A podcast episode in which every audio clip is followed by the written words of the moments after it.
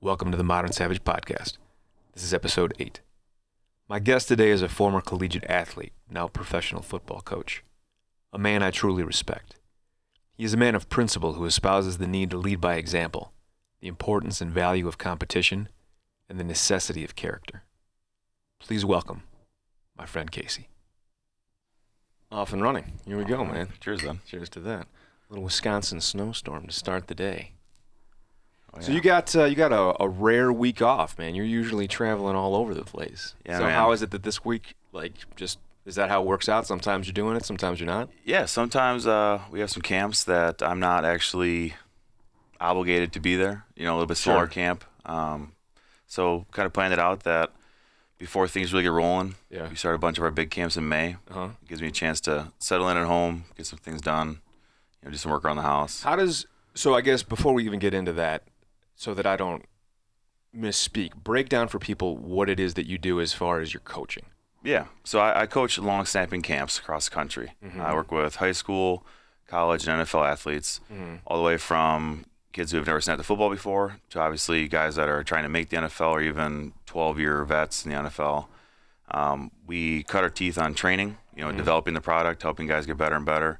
Um, but then also too during certain parts of the year in December and May, we do ranking, rating, and evaluation camps, and do written evaluations. We do uh, numerical rankings, star ratings to help guys get recruited by colleges, and then even get exposure to NFL teams and so on. are there multiple enterprises i guess like yours like not maybe just for long snapping but like, Yeah. like obviously there's going to be something for like presumably every position Definitely, definitely. There's a bunch of big, big programs. You know, like the Rivals. Um, you know, ESPN obviously does some stuff. Under Armour. Um, that do the big positional camps, the quarterbacks, receivers. But we actually work in correlation with Under armor to do the special teams portions of it for Okay. kickers, punters, and snappers. okay Um, and then there's one other entity that um, you know kind of does it at our level, but we're actually the the largest camps in the country. We Okay. run the largest football camp every year in Tennessee in July, and we'll have upwards of 900 to 1,000 kids at that camp. really Yeah, what is the name of your of your company Cole's professional camps. Cole's Professional So Cole's Camps. professional now special you teams played in camps. college yeah. how did you go from that to this It was actually totally by chance. Um, Okay. so I was self-taught in long snapping all the way through to my junior in college, and had a couple opportunities to play at larger schools to just long snap. Sure. But I really didn't want to just do that. Okay. I wanted to still play defensive end like I did in high school, and um, that segued into me playing at Wisconsin Whitewater right and uh, I actually had the chance to play baseball there my freshman year, and then realized you could either be okay at two sports or you know try to be better at one of them. Right, Um, right. so I stuck with football, and uh, I played defensive end there uh, all four years, as well as snapped all four years. But my boss's father, Mm-hmm. John, actually came out to one of our camps, or sorry, one of our uh, practices my junior year. He's like, "Hey man, you're pretty good. Like, have you ever thought about training on this and trying for the NFL?" And I kind of laughed at it to be honest. I'm like, I'm a D3 guy. Like, I'm just here to have fun and play football and you know win a couple championships. And uh, I actually got involved then with Coles, and the guy that I eventually took over for started training me, and I couldn't afford the camps, so I would run camps for him as well to kind Okay. of offset the cost. yeah So um, he decided to step down when he started having kids and a family, and uh, segued into me now taking over the, the reins about seven years ago. And here I am. So it kind of was really all by chance. Like I always knew about Coles. I Yeah. had guys that I, you know, our kicker and punter on our team were with Coles. One of the guys that I work with Mm-hmm. so now. it's it's something that's been around for a while yeah, 22 years. really Yep, 22 years at Okay. Coles, you know, from my boss cold calling coaches and sitting in parking lots to now, you know, we see probably three to 4,000 kids a year. three to four thousand Yeah. now is this something where people are seeking you guys out or are you seeking them out is it a combination of the two It's a combination of the two. Um, luckily, you know, we've built up our brand well enough that people, you know, know who we are and, you know, that we deal with all the colleges and NFL. Um, but then we also What's do that outreach like? to programs. just dealing with all those. I mean, I think obviously sports was a huge part of my life, huge part of your life, but then I feel like it got ultra competitive where it just you had to start, you know, freshman year of high school if you want to play in college, you got to start doing all this Yeah. sort of behind the scenes work. do you think that's a good thing? Do you think it's not a good thing? Does it take away from the purity of the sport? Does it get too businesslike? Like, what are your thoughts on that? Because Well- you're obviously way more intimately involved with it than anybody I know. Yeah, it- honestly, it's kind of all the above. I mean, Okay. you, you see a lot where um, I've always been a big uh, proponent of playing multiple sports. Yeah. You know, being a multi-position athlete, if Sure. you play one sport. Um, where now though too is that everything has become so competitive that if you don't do you know camps like ours or some of the camps we talked about previously, if you don't specialize Mm-hmm. in that, it's tough to keep up with the guys that do specialize in it. Sure. Because they train on that seven days a week Right. and they have professional coaching and you know the guys are very very good um, that it's made the sport far more competitive Right. which i am all about i mean that's what i believe sports are all about is being competitive but also too it's you know um, just like i was kind of saying about how i went to college to play baseball and football well i was going to be an okay football player or baseball player because i only had half the time to do each one Right. Whereas when I could focus on one and have a whole year to do that, well, I became much, much better because my focus was on one thing. For sure. Um, but with high school, I'm all about the experience. You know, try different sports, see what you like, see what you enjoy. You know, because some guys don't know if they like basketball or golf or swimming or whatever it might be. Right. You know, because they just get tunneled into one uh, one sport and one position. You know, how do you know if you want to play quarterback or not? You know what Right. I mean, it's just it's tough. Uh, a lot of it has become kind of educating the parents. To be honest This, what do you mean by that? uh, just showing what opportunities there are. You know, a lot of people just think that you know long snapping, especially, was a position that was just a, a spot. Maybe if you're an offensive lineman, that hey, you know, you can't really start as an offensive lineman, so go long snap.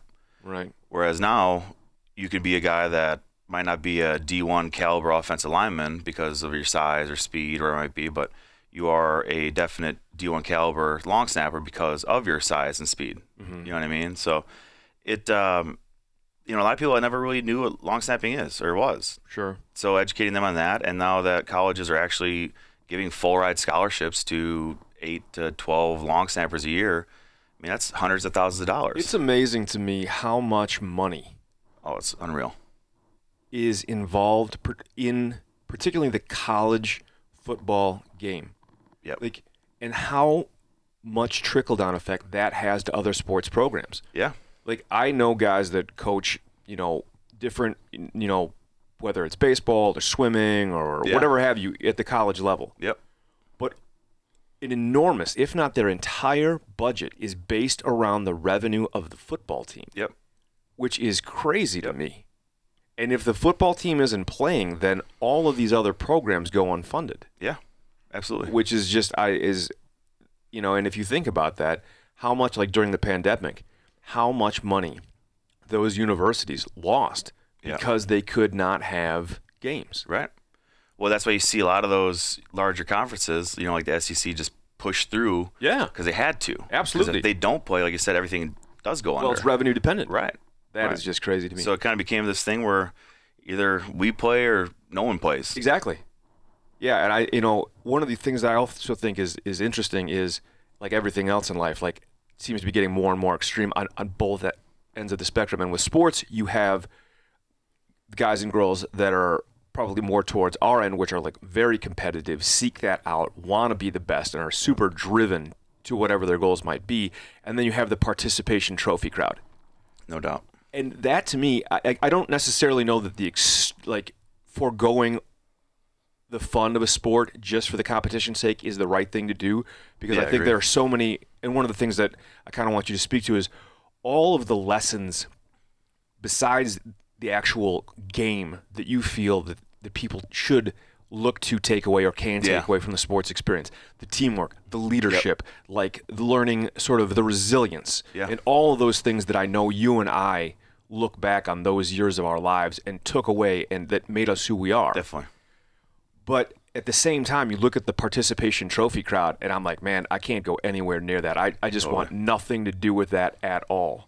So what what how do you experience that? Because obviously you're dealing with people. I mean, once you get to the NFL, it's obviously the extreme competition Yep. crowd. College the same. Yep. High school probably, you know, it's you're still dealing with obviously people that want to come Yeah. and put in the time, the effort, the expense to train up to be the best. Yeah. But do people ever like when you're out socially and people know what you do? Do people ever come and say, "Well, you know, isn't everybody good or the same or shouldn't everybody? You know what I mean? Yeah, Oh yeah, no doubt. No, and that's um, one of the biggest things that we don't really necessarily deal with, being the level that we are in uh, high school, college, and NFL with training guys, is that we're always going to be honest. And I feel like with participation and everybody, you know, hey Johnny, you did a great job. Well, that's not always being honest with people, Right. And they get the the long, you know, the long story becomes kind of muddied for them because you know, some kids aren't six three, you know, or some kids can't run faster than the other. Some kids just aren't as strong. Like Yeah. that is the human being. Like it's not everybody's the same. And That's the Exactly. beautiful part about it. That is exactly the beautiful part. But it's also being a realist. hmm You know, you have to look around. You know, we have a camp of 900 kids. You need to look around, and you can tell if hey, if you're not hitting a 60 yard field goal, and other guys are. Well, That's just Johnny, the you're- truth of it. Exactly. It's it's very cut and dry. Yeah, I, think, And- I think that there's just I don't know how it is that we just got away from reality. yeah. like, Well, we're gonna everybody put wants to pat each other everybody in on the back. end line. Yeah. and someone's going to say go, and there's going to be one kid that makes it to the other touch Yep. line before everybody else, and he's the fastest. Like it Right. doesn't mean that he's a better person; he's just the fastest. That's just the way that it is. Exactly. But I feel like we really made a huge mistake in trying to make everybody equal. Yep. Because some people, like, for example, I have zero musical talent. Zero musical talent. I have a buddy. He Yep. can listen to a song the first time, sit down at piano, play it back Yep. Gifted. perfectly. Th- that's that's his skill. He has that skill. I don't have that skill. Okay, that's the way that it is. Yep. And certainly there are things that you can work on. You can improve, right? If you have raw Oh, absolutely. talent, you get in the weight room, right? You watch films, you run the drills, you Yeah. practice, practice, practice. I'm a huge believer in that too. But at the same time, like we just got away from like the way things actually are. Totally. And I think that you're having a lot I think you see a lot of societal effects because of that Yep. you see a lot of guys grow up and think that they're this and that or whatever and you're like that's just not the way it is No man. doubt. No doubt. One of the biggest things that, you know, I even think about today, like it was actually funny. I went out to my parents' house yesterday and I got a whole container full of my sixth and seventh grade participation trophies. Right. So it feeds right into this. But, you know, I do believe, though, that at a very, very young age, yeah that the inclusion and the participation yeah is for key. sure Um, but then when you get towards you know high school, where you do have to make a tryout and compete for those spots, um, because like you talked about, like it does help with adversity, you know, and handling those situations. How do you process that? Are you a person that shuts down or takes that as a you know screw you man, like I'm gonna prove you wrong, Right. You know, or it, it, and then those are lessons that you will take for a lifetime. no matter exactly what it is those are that you do. lessons that translate so far beyond the actual field Exactly. you're gonna come up against some hard stuff in life and in those moments what will you do Yep. the way that I always looked, not always, the way that I looked at sports, maybe in reflection as a grown man, was that this was practice for real life. Absolutely. These, like the lessons that you're going to take away from here, will hopefully prepare you, instill confidence in Yep. you, right, for what may come down the road. No doubt. And I think if you try and bubble wrap those experiences, Yep. what you're doing is you're actually harming that individual down the road because they will not be prepared for the shots that are Totally. gonna come. Totally. And I think we're seeing that now. You see people that are just so unable to like manage Yep. their lives. I see a lot of uh, with sports is the entitlement. And that's one of the What do you things mean that I by that? see where they feel like if they put the time in that they deserve it. Okay. Not necessarily that they've earned it. You know what Okay. I mean? Like they oh, I've been working all summer long, so I'm gonna you know, I've I've deserved that spot. Well, they don't think about the other guy that's doing the same thing. Right. Or the other guy that maybe worked that much harder than you did. Right. You know, those couple of days you maybe took off. Um, you know, and that was one thing that, uh, like, you know, playing D3 football, like, there's no money involved. Like, you're actually paying money to go and play. Everybody's there because they love the game, you know, the camaraderie, the locker room, you know, and we won a lot of games, and that obviously helps. Winning always takes care of a lot of things. But then you see a lot of these guys that, you know, play at the, the Power Five level with scholarships, where there's the entitlement of being like, well, I'm a scholarship guy. Like, now I can just kind of coast because you can't do anything to me. Because if you get a scholarship going into high school, that's a five year ride no matter what. Really? So if you go in as a preferred walk on, Right. which is you know another thing we get into, it's a year by year scholarship. So that can be taken from you after that first year or second year, whenever it is that you know you sign it. What do you think about college athletes being able to get endorsements now? I think it's great. You do. You know, I I was kind of opposed to it at first because you know everybody says they weren't paid. Well, you're getting a lot of money for tuition and per diems, but seeing again how much money the universities make on certain athletes and on their athletes in general, that hey, that's a way for the guys to, you know, because again, not everybody makes the NFL. Not everybody's going to make that type of money. Right. That you know gives you a chance to be a stud at your college and you know help out local dealerships or whatever it might be Right. um, to make some money. And I know too, now what's kind of funny is you know we always used to see all the the boosters and all that kind of stuff back in the day, and that was all Right. frowned upon. Now that's really what the NIL is. Right. Is that hey, we don't have to give Johnny a scholarship because the Right. NIL can get him the money that he needs. So then it Well, it's just doesn't count now it's against us. just you know it's just an honest conversation and it's out on the table. Yeah. E, Right. We don't have to play the games exactly. Now anymore. we're not hiding. Everybody did it. uh, You know, as much as everybody thinks and they didn't, but it always happened. Of course they did. You know exactly. Of course they did. Like that's Exactly. another part where you're just like, get real. Right. I mean, you knew this stuff was Just going call on. it like it is, man. Just talk straight. and, and uh, so I think it helps provide a lot of uh, young athletes opportunities to be successful. I think it also exposes them to having to handle those situations as in dealing with an agent or dealing with the fact that you are your own brand. You know, that's kind of your thing with Modern Savage and, and who you are as a person and, you know, m- the company that I work for and the division that I run, like I am my brand Right. people come to our camps because of what I do and the conduction that we do at camps. And, um, you know, now guys have to conduct themselves better. You can't go out and party all the time and get in trouble because then you lose those deals, That's true. you know? So I do think there's some positives in it too. two questions that are kind of rolling around in my head. One is if you look at a university or a college as an institution of higher learning, Mm-hmm. I feel like a lot of these guys, especially at programs where like the purpose of their being at that place is to play football. Yeah. You know, I remember I was uh, I was living in Miami at the time, and I went to see uh, Miami play Louisville. Okay. Amazing game, amazing game, and Miami won it at the end of the game. And uh, the uh, the player who had returned uh, the kickoff to win the game, they were interviewing him in the locker room at the end of the game, and I was driving back, and I thought something was wrong with like my radio, in Yeah. the truck. I'm like, it just, I, am like, I can't understand what he's saying. You know, maybe my Yeah. speakers are or something's shot. So I get home, throw on the TV, and here's the interview now, but like live. Like we're Yeah, not live, yeah. but like here's camera, microphone in his face, and it wasn't my speakers. Right. Like he could barely speak, Yeah. and that guy graduated from that university with a degree. Yeah. And I'm like, that's that's kind of an interesting conversation. So that's Definitely. one question that I have is like, what are your thoughts on that? But my second question is, for these guys that do make all this money, I think you know I forget what the stat is, but like, how many years after retiring from the NFL or the NBA or whatever that these guys are broke? Yeah. I think it was three to four years. Something like which is crazy when you consider as much money as they're making yeah. why isn't there something if that's what they're at these programs for is Yeah. to play football why doesn't that program make it a point of like doing something to educate them on Yeah. as far as this is what to look for when dealing with an agent Yep. Th- like i feel like depending on whether or not you think that it should be at a university or has anything to do Yeah. with like anything scholarly Yep.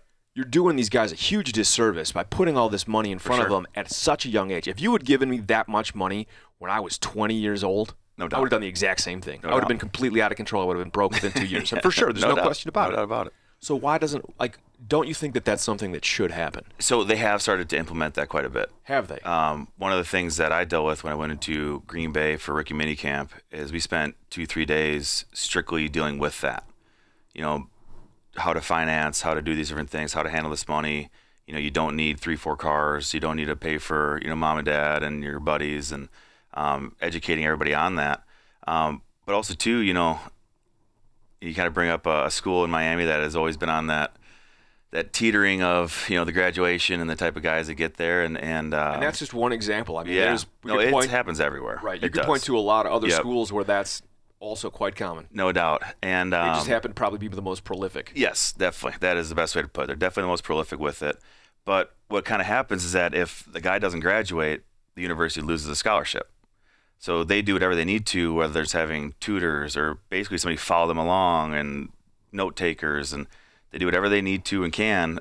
But unfortunately, you can only make guys do certain things and so much Because again, now that guy's on scholarship again, so you're not going to push him out the door.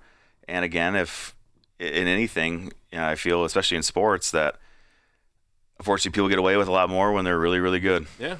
Well, I mean, I You think know. that's probably just the truth as far as all walks of life, isn't yeah. it? Unfortunately, I, I think you know that's that's all part of it. But you see it way, way more in sports that guys can do this because so and so can throw a ball a mile or run that much faster, and it's unfortunate. You know, it's one of the things that I was talking about with a buddy recently. Like, I just find it amazing, like the priorities of our society. Exactly, no doubt. Like, you got guys, for example, like we were just talking about your buddy. He's an E EMT. Yep. I don't know what he's making, but he ain't making that much. Right. And this is the guy that's going to show up and potentially save your life. Yeah. If you're in a car crash, that's the guy that shows up. And depending on what he does Yep. in those few minutes is whether or not you get to the hospital and you live sure. or not. for sure. Nobody cares about him. Nope. You know what I mean? But everybody knows who the starting quarterback for team X, Y, and Z is. Totally. That is insane to me. And the guy that is Eh, Totally. good at throwing a, a ball Right. gets paid a hundred times A hundred times at More. least. Yeah. than your buddy who's E an EMT. No, I can't. I can't what stand the it. f- is that about? I, I I can't stand it. I mean, I, I get it because you know entertainment and TV contracts and all that crap, but yeah, the the discrepancy between what we truly need yeah. and what we what we like and what we want are totally different. I just think that people are just willing to pay for distractions. That that's Yeah, it. that's a they good just point, yeah. want some sort of a distraction. Yeah. you know. And I, I'm all about like sitting down, throw the Packers game on, get some Sure. food, relax in the fall. Who doesn't love that, right? Right. Absolutely. Hoodie, sweatshirt on, it's all good. Darn Get right. Boys and girls around, get the grill going, awesome. Yeah. But people that like, I know guys that every single Sunday Yep. during football season, from sun up to sundown, are watching not just like one game at a time, but like screen in screen, like multiple games. I mean, I, I, I do that quite a bit. Do you really? I love it. Are you NFL serious? Red Zone, man. oh my god! Well, because fantasy football, you know, stuff like that. The, Okay. The the family, you know, we have a couple leagues that we do, but again, too, that's also my But that's life. also like, I know your a lot profession. about exactly. I know a lot about each team and whys and hows and I guess, But- man. I mean, you know what? To each their own. I, I guess I shouldn't just because it's not my thing doesn't mean it's not somebody's thing. No, but I- I am just astonished. yeah. At I don't the- do it all the time because I can't give up that much time, but I do. I do enjoy a good NFL Sunday. Well, and then when you think about like, I mean, I don't even know how many sports channels there are as far as like guys commentating on Yeah. this. And then people are like, oh, we don't have enough money to combat like homelessness. Like, are you sure? Because yeah. there's fifty quadrillion dollars going into like football, yep. but yet you've got homeless veterans. Yep. Like, I feel like I couldn't we agree more. really need to sort of step back and reevaluate that situation. Totally. I, I totally agree. Like And that to me is just galling. You're like, this guy pulled four tours overseas and was wounded, Yep. and now he doesn't have a place to sleep. Right. But we're Yeah, gonna this go guy's ahead. holding out for fifty million dollars. Like, I mean, you just that to me is disgusting. I totally agree. I totally agree. and I, I don't, I just don't know. It, but it's the same. It, it's it's the same society. It's the same culture having the same saying. Oh, we need to look at this issue over here and fix this. But at Yep. the same time, don't take away my sports center. Yep. Like, exactly. Come on, man. No, I, I totally agree. I mean, you even see it just you know from contracts back in the you know 60s, 70s, and 80s where they were, you know, pretty average contracts, no insurance, all that kind of stuff. Where now because of you know a lot of it comes back to the TV rights. Yeah. You know, I mean, there's so much money that comes in from uh, these TV rights. Even like you know, uh, University of Texas has the Longhorn Network, which makes Mm-hmm. like two to three billion dollars a year. Think about that. Billion. You know Billion what I with mean? a Like, B for those of you who are listening. Right. Like that One team, is- one program. right in a college program. Right. The high schools, like the high school. I remember one of the first times I was in Texas and um, uh, met a dude that became a friend who uh, played for Texas A&M, Yep. and he was showing me pictures of these stadiums, and I was like, "Wow, these are really impressive college stadiums." And he's like, "These aren't college stadiums." I'm like, what are you talking about? He's like, "Bro, this is my high school stadium." Yeah. It was unreal. Yep. You- Like you couldn't believe it. Like I mean, like Texas I've is been a to different Europe beast. to see professional soccer stadiums Yep. that weren't this nice. And you're talking Yep. about like English Premier League. Right, right. I mean, A and M. So we work with a lot of their guys down there. They raised five hundred fifty million dollars from five donors in less than two hours. Like, and I know that for a fact. Like, it was unbelievable. They went to mean, like, build an that's- extension. You know, it sits a hundred and you know plus thousand people, and you know you walk in and it's retina readers. You get in the locker room and thumbprint scanners. Like, just totally unnecessary stuff. You know what I mean? Like, Why, do you have a need thumbprint scanner to that? get right? Like, why do you like need what are we that? doing here? It's just it really what it is is come down to is recruiting to get guys. Do why do you go to A and M versus LSU or versus Alabama? I mean, obviously Alabama is kind of in the league of their own with winning games, but you know when you start getting back to that upper middle tier, Right. it's just facilities and what can you do for me and what do I get out of it, and that's their selling It's point. just a business. it's all it is. I mean, Well, now, Same now as college everything else. football is is a pro sport. Now the Yeah. guys are getting paid NIL. Like it's no longer an amateur sport. right. It, it is a professional sport through and through. Um, and it just again, it's just there's such a huge market and there's so much money and people just they love it. You know, like A and M, like people are, are loyalists. You Oh, know what for I mean? sure. Like you know Duke, you know in the Final Four, like people are loyalists. Like I just saw Eric Church uh, canceled his concert so he could go to the game. You know, just basically gave up hundreds of thousands of dollars to go to the Duke game. You know, Right. like it's just people have these you know affinities for their team sometimes too. I you think it's know? such an interesting thing too about how that is, how it's almost on a state by state basis. Like there are Yeah. some states, there are some states that just don't have a team that you can really rally behind, right? Right. Like the Dakotas, right? There's just Sure. not a lot of programs Sure. out there. But then you have places like, for example, let's take the Midwest, Iowa. Man, the Hawkeye fans are loyal fans. Absolutely. Pack that stadium. Badger fans, loyal fans. right. Go to Illinois Yep. there's nothing there, There's nothing which is there. crazy when you think Yeah, about that. yeah, for You know, sure. Not that people don't go to like Northwestern games or Illinois Yeah. games, they do, but no one, no one cares, Right. Right? No one knows. Yep. It's com- it's not at all, right? Yep. Ohio, Buckeyes, madness. Yep. Saturdays in the fall, Nuts. I mean, everybody's there. Yep. Indiana, nobody cares. Nobody cares. It's right? just I don't like I, how the discrepancy works out is just such an interesting thing to me. it, it really it really is. Why do you think that is? It, it comes down to their alumni. Really? Yeah. I mean, like uh, like Notre Dame, um, they've had their games sold out for the last like 25, 30 years, even, sure. even when they're not, because the alumni buy it out to keep the streak going. Well, I You mean, know? Notre Dame is one of those interesting things where Notre Dame was probably the first Yeah. program that had that kind of a following. Definitely. You know what I mean? Definitely. Like it was one of those things where, like back in the Newt Rockney days and this and that. Yeah. Like I mean, they just were the first on the map. Yeah, everybody knows the gold helmet. Right. You know what I mean? That's the thing. Whether you're big in football or not, everybody knows that. Um, and the other thing too is is um, you know the amount of programs you have in your state. You know, like Wisconsin has only one Division One football program in the Badgers, no other D1 programs, no FCS, no D2, no NAI, and then D3 public and a couple private schools. So even like when I was getting recruited, either you stayed in state. You know, Barry Alvarez always talked about building a wall around Wisconsin, that you keep everybody in, and then we have reciprocity with Minnesota. So a lot of guys either go to the Gophers or go play D2 ball at Mankato State or other places like that, or you go into Illinois and then you're paying triple what you would if you stayed in state. So that's why our D3 programs like Whitewater that I played at was so good because we had guys, including myself, that offers all around different areas of the country, but it was still cheaper to stay in state and pay in state tuition and then you stay in, then you play really good ball. And I was fortunate enough to play for uh, Lance Leopold, who is now the Kansas head coach and is starting to turn that program around. Mm-hmm. Um, but it's it's very unique. It really is. You know, or then you have Indiana, where you do have Notre Dame Right. in that state. Right. So now everybody that's anybody you've always grown up a Notre Dame fan. So Indiana's kind of the little sister, you know, or little Mm-hmm. brother, everyone call it. Um, you know, so that, that that definitely happens with different states where you know, if you have four or five major Power Five programs, well, it's going to be divided. Sure. You know, but um, again, too, it's it's funding. I mean, that's why Wisconsin is the way it is. Right. You know, in Title IX, they made sure every bit of money came into the University of Wisconsin to maintain their status in the Big 10 because they couldn't afford to have money go to other you know major programs, you know, via taxes and everything else that way. So, it, again, all comes back to money. Yeah. That, that's that is the engine that drives all of it. Everything. I mean, it, it's that's all it is, man.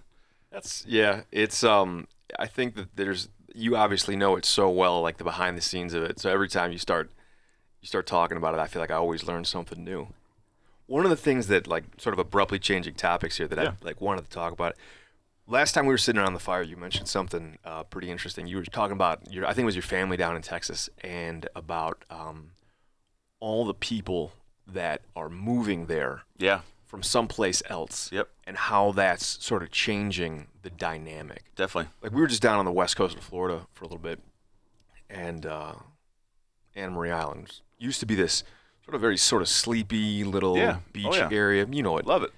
And small cottages. People go down there, chill on the beach, fish, this and that.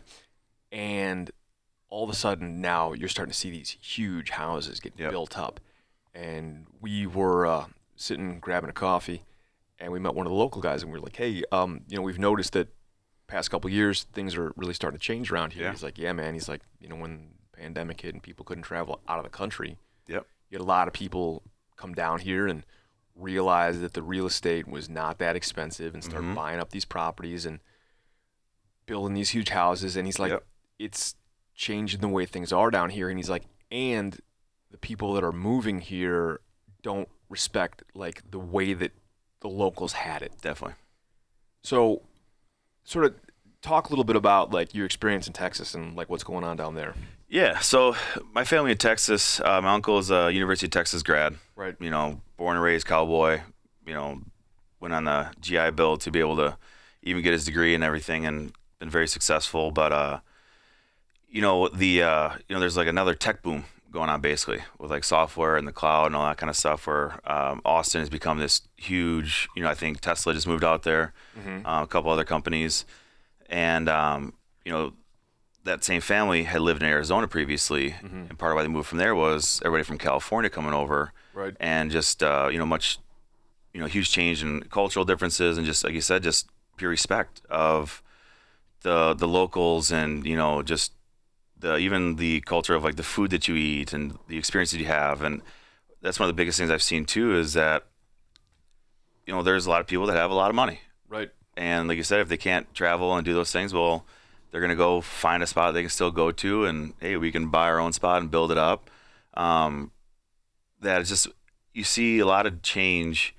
Uh, even like in Austin, it's kind of unique. You know, keep Austin weird. Um, where you know the downtown is so much different than the outskirts. You know, just uh, you know, very anything goes. You know, downtown, and um, then you get in the outskirts, and that's where a lot of the money at, is at with like Travis and so on. That now people are putting up all these gated communities, you know, literally to keep people out. And now you have to go through these homeowner associations, see if you even qualify for like what your views are and all this kind of crazy stuff. And, and it's just, uh, everything, you know, it's this huge dynamic that's, that's changing. And I don't know if it was, you know, the, the millennial kind of thing now that's going on with people having different views of how to handle themselves and what they're going for or what they want or what they need. But, um, you know, my uncle being a very, very diehard thick Texan, it, it really rubs him the wrong way. Where you know, again, like he is a self-made man and is extremely successful, but now everybody just again expects that instant gratification and that instant feedback and hey, I did this, so you owe me that, and it's never like, hey, man, like you know, just give me back next time. Right. You know, I mean, that, that's just the values. You know, talking to him and and seeing him, and you know, we're going back down there in a week or so to you know have the sit down conversation over some whiskey and cigars but it just it um you just see like it just seems the values are very different you know i guess like you know you're from around here too and and uh, the values midwest you know like pushing your cart back in a grocery store mm-hmm. you know i remember one time i was down there pushing my cart back and a guy's like hey you must be from wisconsin I'm like what do you mean he's like yeah we don't do that down here it's like wow okay that's you know interesting i just figured that's something you did you know Like decency is just old yeah, fashioned. man, you hold the door for a woman, and you know this and that, and it's just it's uh something I see unfortunately quite a bit too doing with younger kids. You know, Really? there's no please and thank you anymore. Why do you think that is? I think it always comes back to the the parents and the families. Yeah, You know, you only know what you know, for sure. and uh, why do you think so? Why do you think that went away with the parents? I agree with you, but I'm just curious why you think that is. You know, I just think that again you get so wrapped up in so many other things that just the the decency of having manners. You know, like you know you should do this for me. You know, like we deal with it sometimes where people come to camp and they pay money to be there. Right. That they just expect it. Like Right. I paid for this. Like you owe me a shirt. right. You know, like you owe me this. You owe me that. It's, you know, this is my name. Give me a name tag. It's like, all right, buddy. Like, you know, hey, how you doing? Right. You know, not even a please. Like just how's your day going?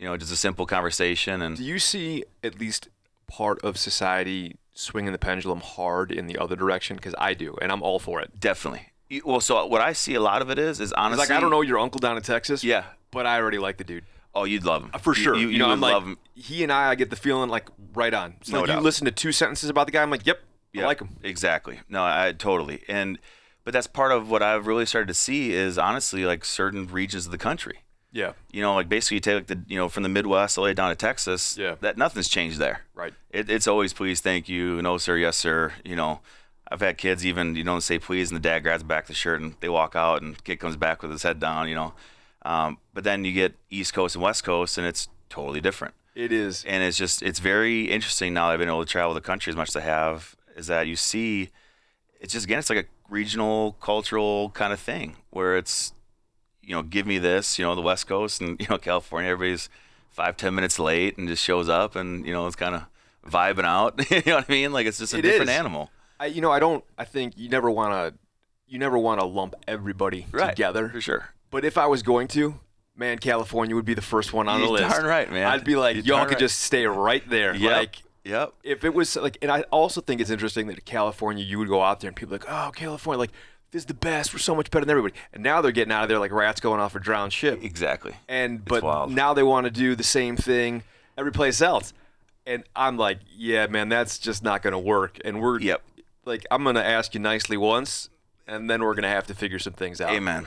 Amen. And that that's what my uncle always talks about. You know, keep your California vibes where they were. Like you I, know, I got manners to a certain point, but like, don't go peeing in my yeah, pool. it- no doubt about You know it. what I man. mean?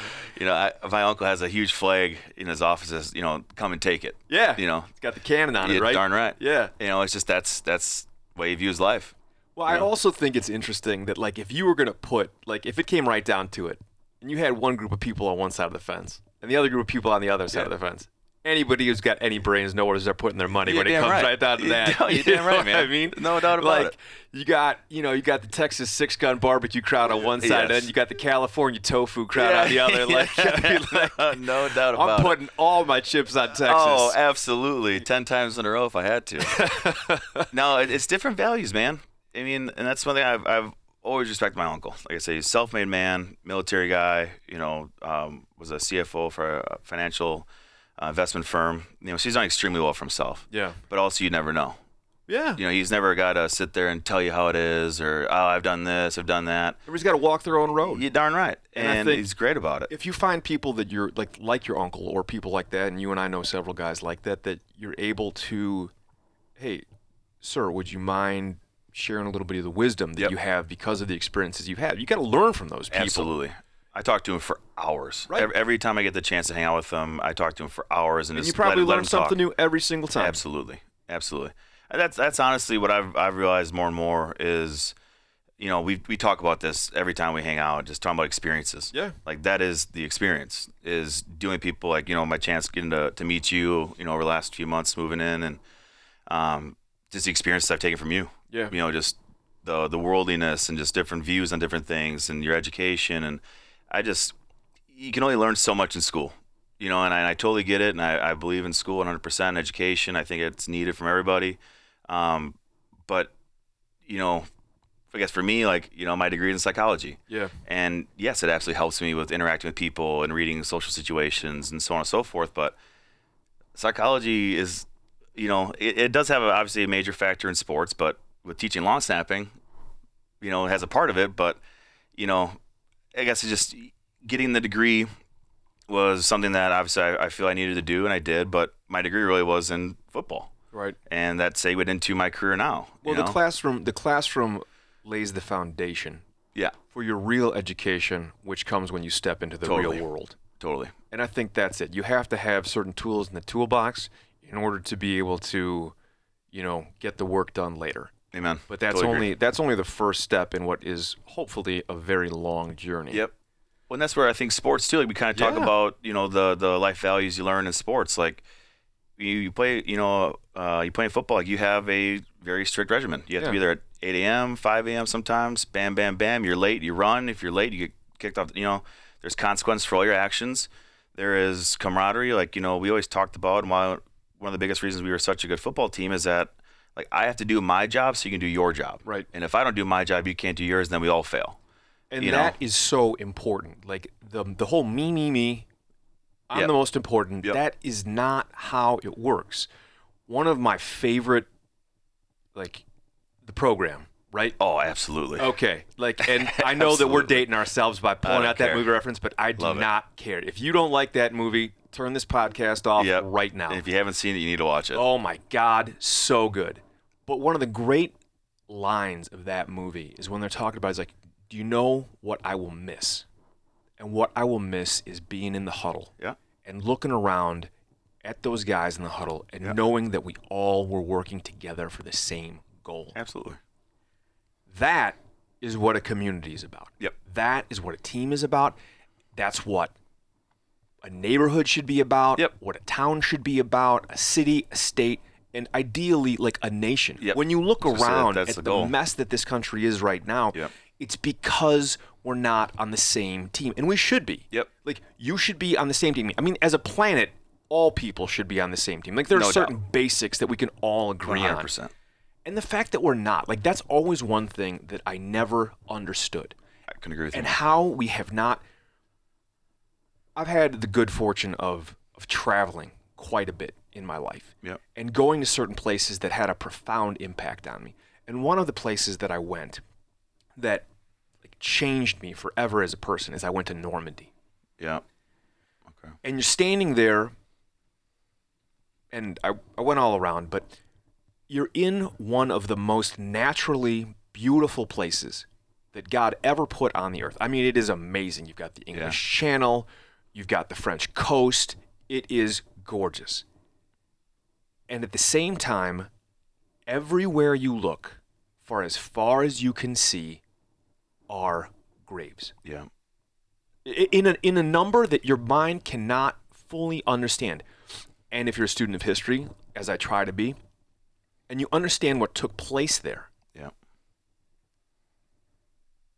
the tragedy of that is incomprehensible. I'm, I'm And sure. you're walking around and it's this grave and that grave, and you're like, who was this guy? What could he have done if he had not died here, Yep. right? No doubt. and you're like w- okay so so this this happened this event took place and this catastrophic loss of life in the most horrific fashion Right.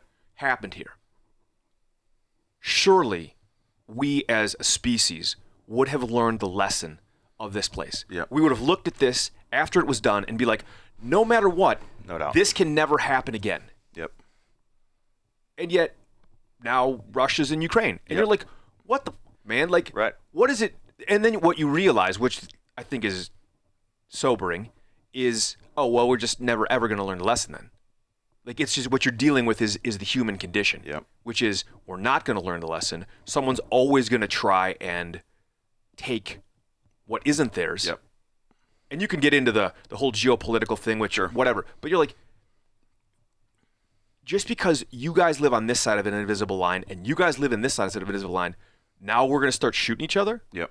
for for what? And you and you actually interview the the actual soldiers, like. Sure enough, there are certain conflicts where, like, yes, we needed to right a wrong. Yep. Okay, but most of them, not the case. Right.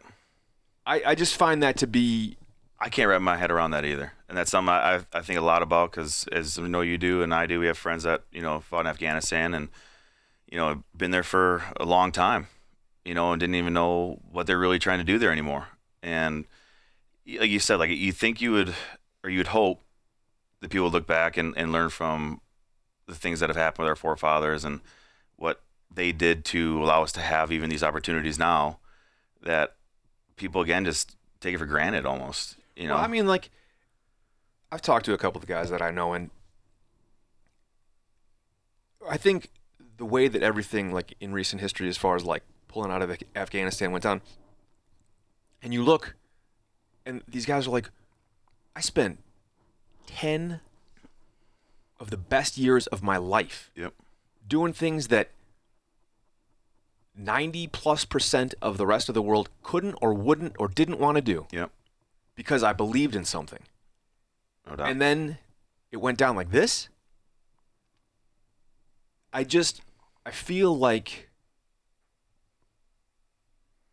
people in like politicians always take the best intentions of honorable young men and women totally.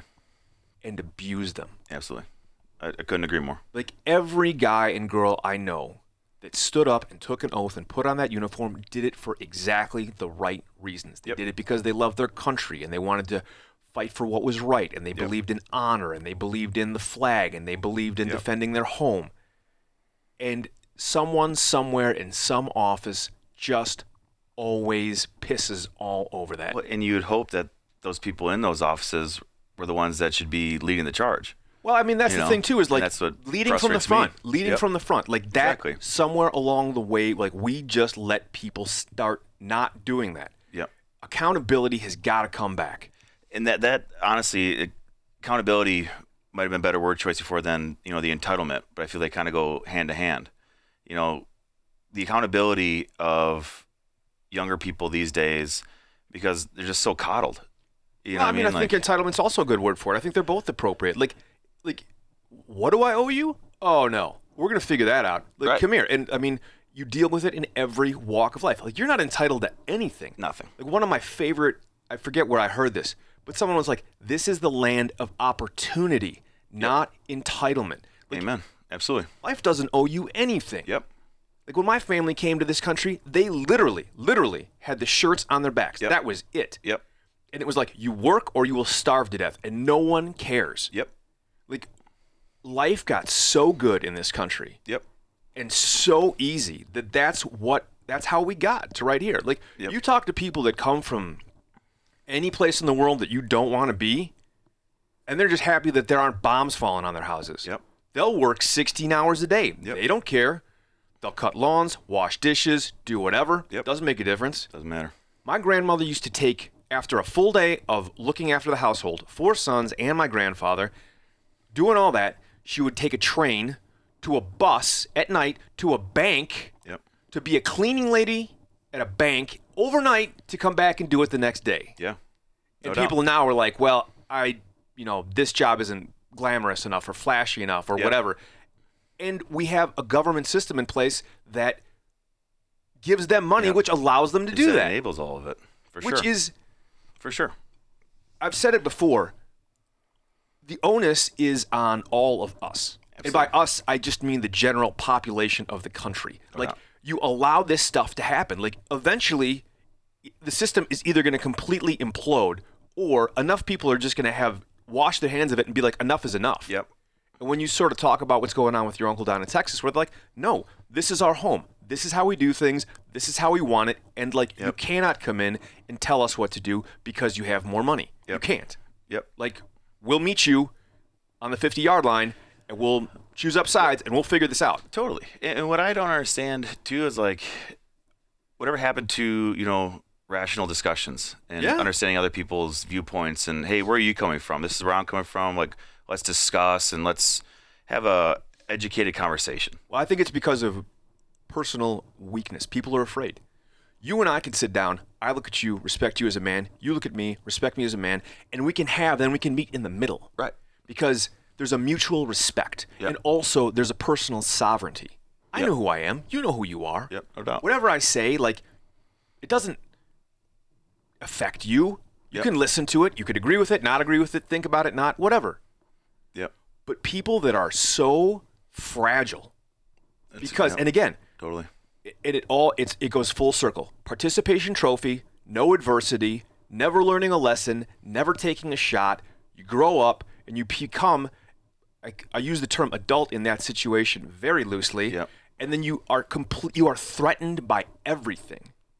I, yeah, that's a great way to put it. The first time, so I boxed in college, Yeah. and the first time I got in the ring in college, I was terrified. Oh yeah. right? You're, you're stepping into a ring, and the intent of you being in this square is for you to try and brutalize someone else, Yeah. and they're going to do the same to you. Yeah. Th- That's that'll mess with your head for a second, Yeah. Fight or flight, right? and and you right, and you're you you gas immediately, right? Because your muscles are completely tensed up, and you're not breathing. But if you do it enough, what happens is you begin to get more comfortable. Absolutely. I mean, it's been said a thousand times, but you got to get comfortable being uncomfortable Totally. and that is beyond just the sports or boxing or jiu-jitsu or whatever you have that's life Yeah. you got to come up against certain things where you're like okay i've been here before Yep. i know how to handle myself No doubt. right Yep. We've all seen guys. You're at a bar, right? Some guys getting loud, right? And there's there's two kinds of guys. There's guys that freak out and overreact, Yep. and the situation escalates to a point that it shouldn't have. Right. And there's guys that know what they're doing and know how to handle themselves Totally. and play it cool. Totally. That was one thing. Uh, you know, for me was public speaking. You know, we have that big camp every year, and I do a speech in front of you know five, six thousand people, and first couple of times it was absolutely terrifying. Yeah. You know, but again, like you said, you you rehearse it a little bit in your head. You know what you need to say, and you go about it and just tell yourself to slow down and get it out. And all of a sudden, one, two, three, four, five times doing that, now you enjoy it. You know, maybe get a joke or two out of it. You know, but um, you know that's one of the things too that you know my dad always said. My dad was a um, didn't have a father growing up. Was the youngest of three kids. Had to pay for a mortgage at 14, and you know, graduating high school was something he eventually did, but that was not of importance to him because he had to support his family. Right. And my dad has always been a, a big, strong man. And, you know, he always told me, Case, he's like, you know, speak softly and carry a big stick. And he goes, don't ever be the one to start a fight. But if you ever have to, unfortunately, you finish it. Or you just know how to speak and carry yourself in a calm, collected manner that will always prevail than just being the person that jumps in, agitates everybody, and then you're in jail or you hurt somebody and it's even worse. Yep.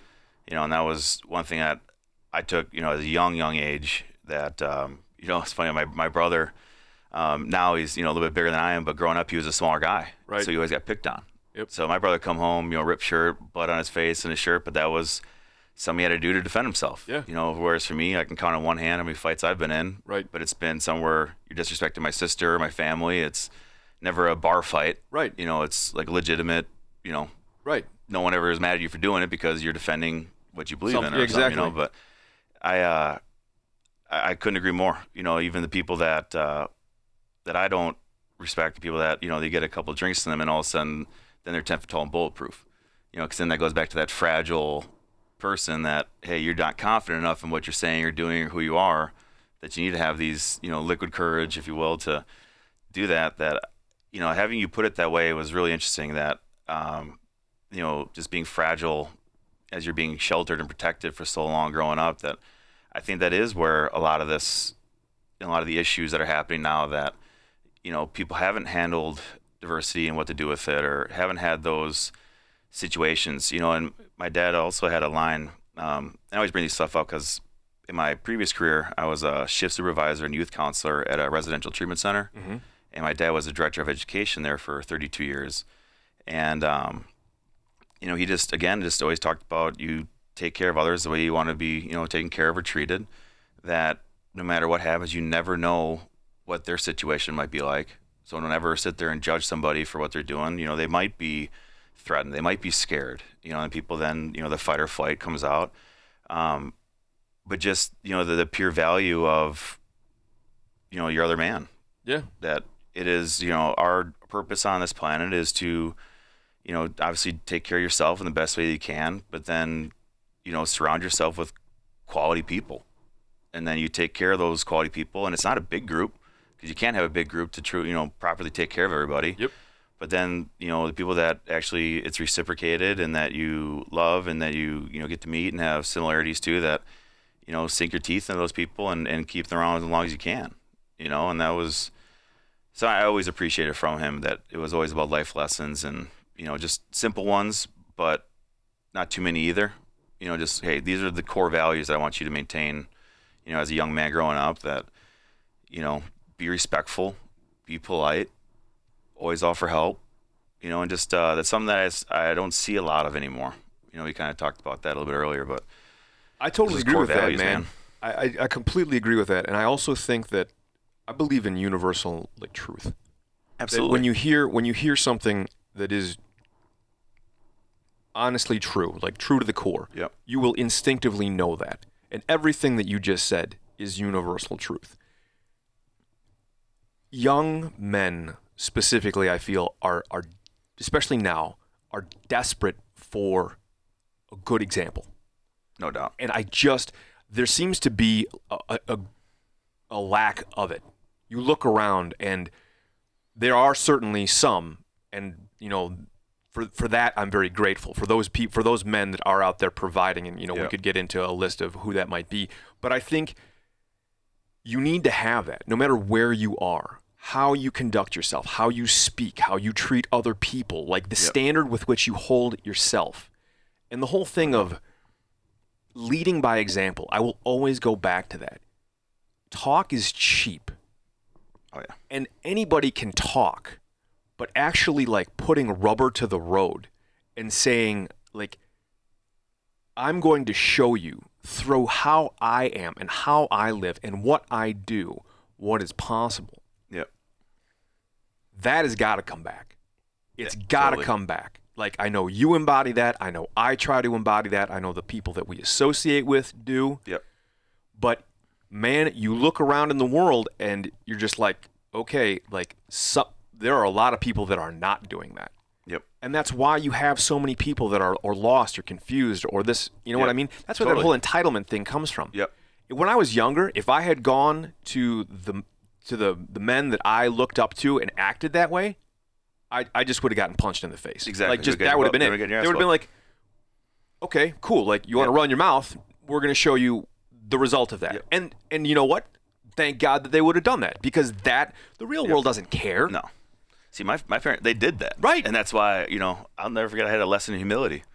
I was uh, bragging one day to my dad about you know a great football game I had, and I was bragging to my uncle and all this kind of stuff. My dad's like, you know, Case, come over here. You know, explain to me what humility means, and you know how we always be, you know, don't brag about yourself. Let Right. your actions speak for you, and you know people talk about you in a positive way. But he goes, uh, if I ever hear you speak like that again, you'll never play sports again in your life. There you And go. I was probably 13, 14 years old. You know what I mean? I was, I Good was for your young. old man. Well, it might that that was my dad. You know, Well, he's my dad. You So know, one that's of his the core things values. I, you know, one of the things I put up on uh, social media the other day is, if you're truly badass, you don't need to toot your own you don't horn. have to say anything Like- about it, man. Other people are going to tell everybody else for you. You're right. You let your actions, like you said, you let your actions speak. Amen. So yeah, man, I don't, I don't know about that. I just there's a lot of people out there playing the look at me game. Well, and that's that that's part of what it is now too, because of social media and you know Instagram, and I, Oh, I think God, it, it can I- be a wonderful thing, but it's getting so misconstrued. It's just you know, hey, take all these you know pictures and Photoshop them or this and that. Even though your life can be miserable on the back end, you take all these pictures and you post them and make it look like everything is gloriful. You know? But I also think that like social media is just it's a it's a way to look into the human psyche. Yep. People want to blame social media, but what you're really upset with is people. exactly. Like Yep. They have to post it. well, but no, but like here's the thing is like if those people didn't have followers, it's not the people Yeah. okay, the people that are posting that stuff are totally ridiculous. Like the duck lip 20 somethings that are like check me out, like epic what oh my Yeah. god.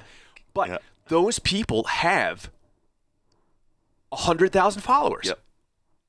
So who are the people that are following them? Like, okay, fine. This chick is hot. We Yep. can all agree on it.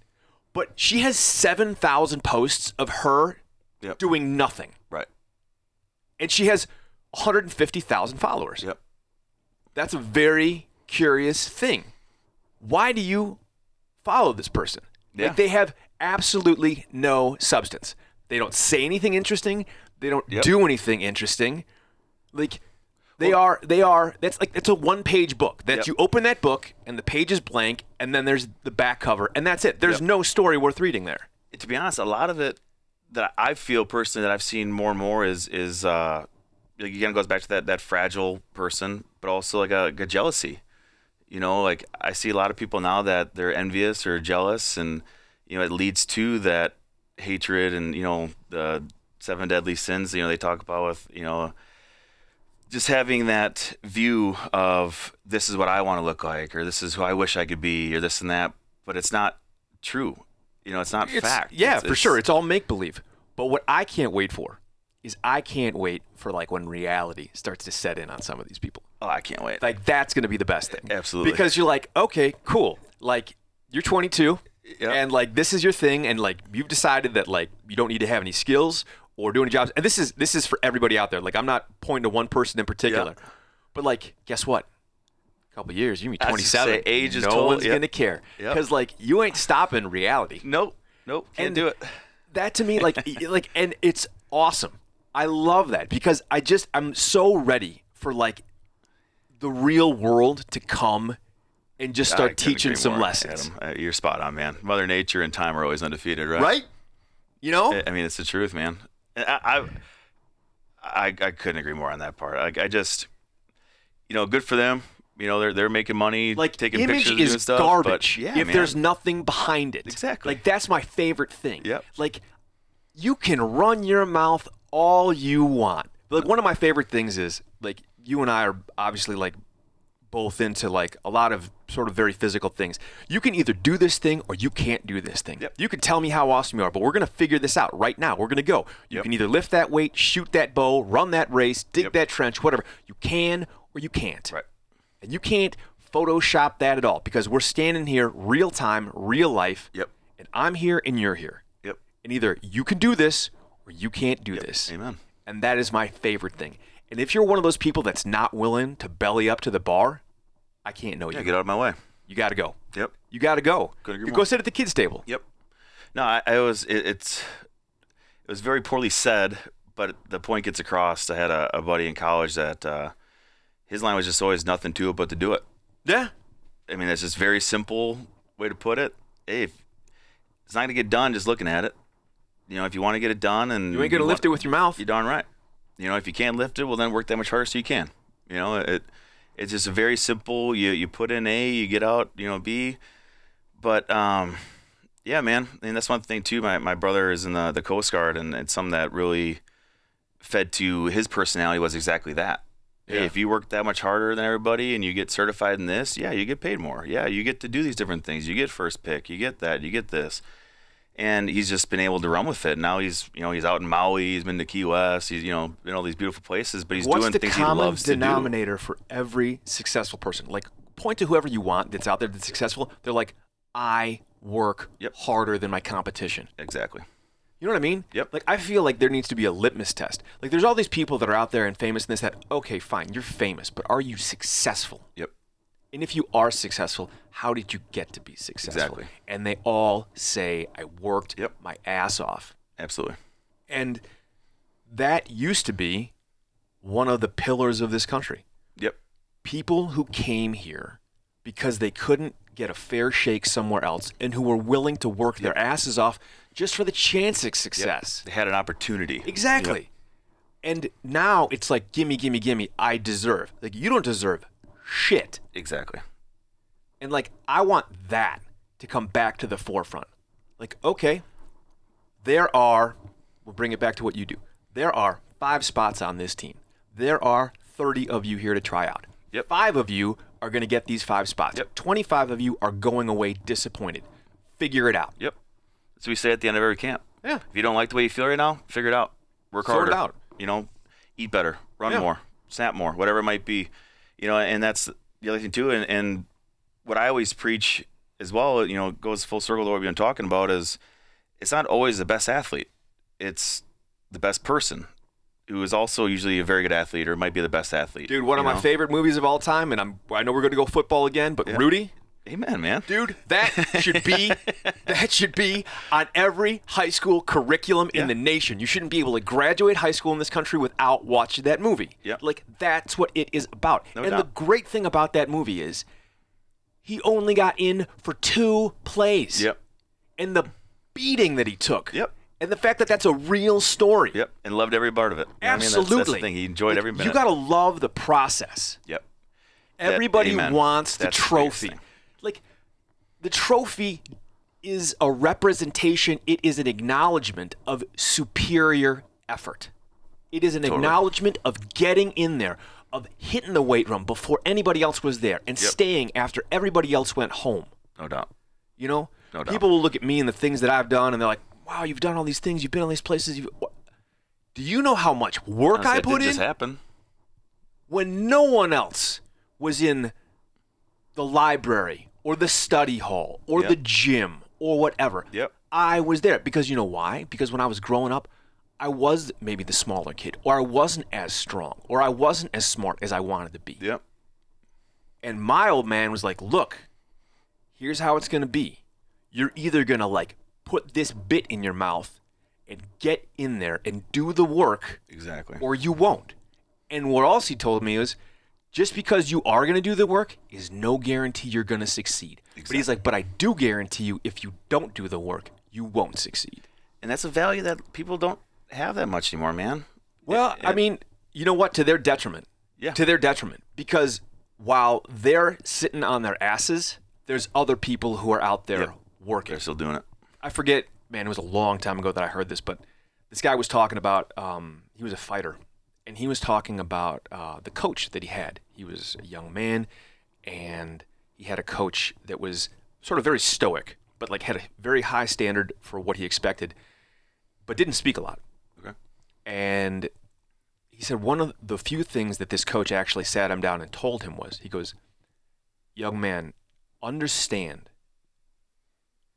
that while you are, every moment that you are not training, there's someone else out there who is.